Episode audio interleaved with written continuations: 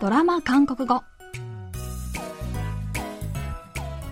皆さんこんにちは안녕하세요정유선です KBS ドラマのセリフから日常生活で使える便利な言い回しを皆さんと一緒に勉強するドラマ韓国語今週も自分を見捨てた母親への娘の復讐劇を描いたドラマ「バエガンクド赤い靴」で韓国語を勉強します今日の一言は第48話からピックアップしてみましたそれでは今日のシーン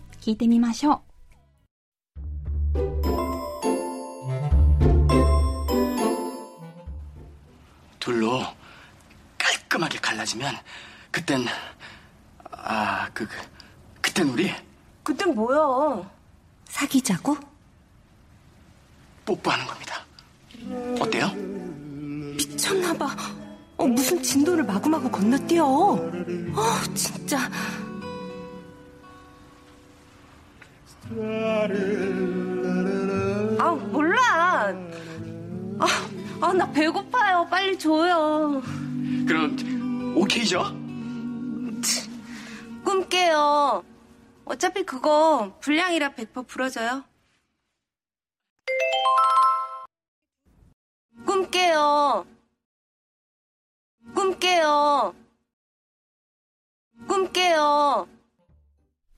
ぐいぐいと好意を伝えてくるテギルと、そんなテギルがまんざらじゃないスヨン。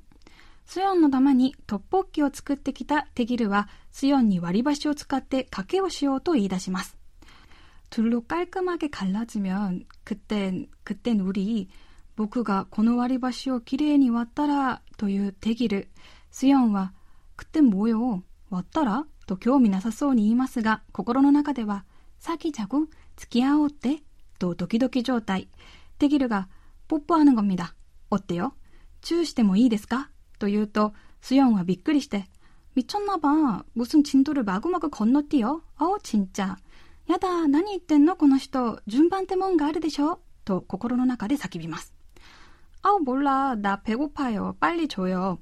もう知らない。いいから早く食べましょう。とごまかすスヨン。テギルは、クロン、オッケーじゃつまり、オッケーってこと？ と言うと、スヨンは、꿈깨요어차피그거불량이라100%불어져요もう目を覚まして。それ安もんだし、綺麗に割れるわけないわ。と言います。今日はこのシーンから꿈깨요諦めなさいを練習してみましょう。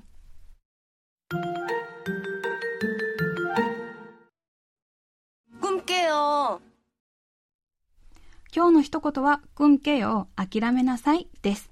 꿈は夢、 ゲダは覚めるという意味で、君けよを直訳すると、夢から覚めてくださいになります。このフレーズは実現性が低い、儚い望みや希望を持っている相手に、そんなこと起きっこない、叶いっこないんだから目を覚ましなさい、つまり諦めなさいよという意味で使う言葉です。ドラマのシーンのように相手が少々ふざけているような場面では調子に乗らないでとも訳すことができるのではないかと思います。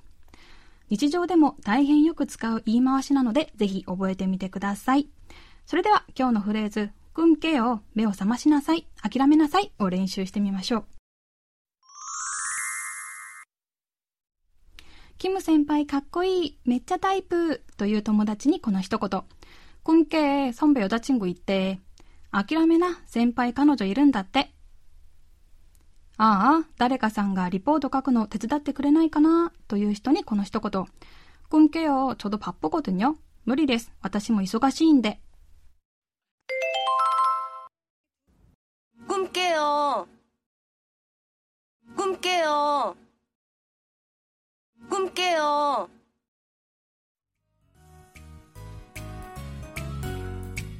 今日は目を覚ましなさい、諦めなさいという意味のフレーズ、 くんけよを練習してみました。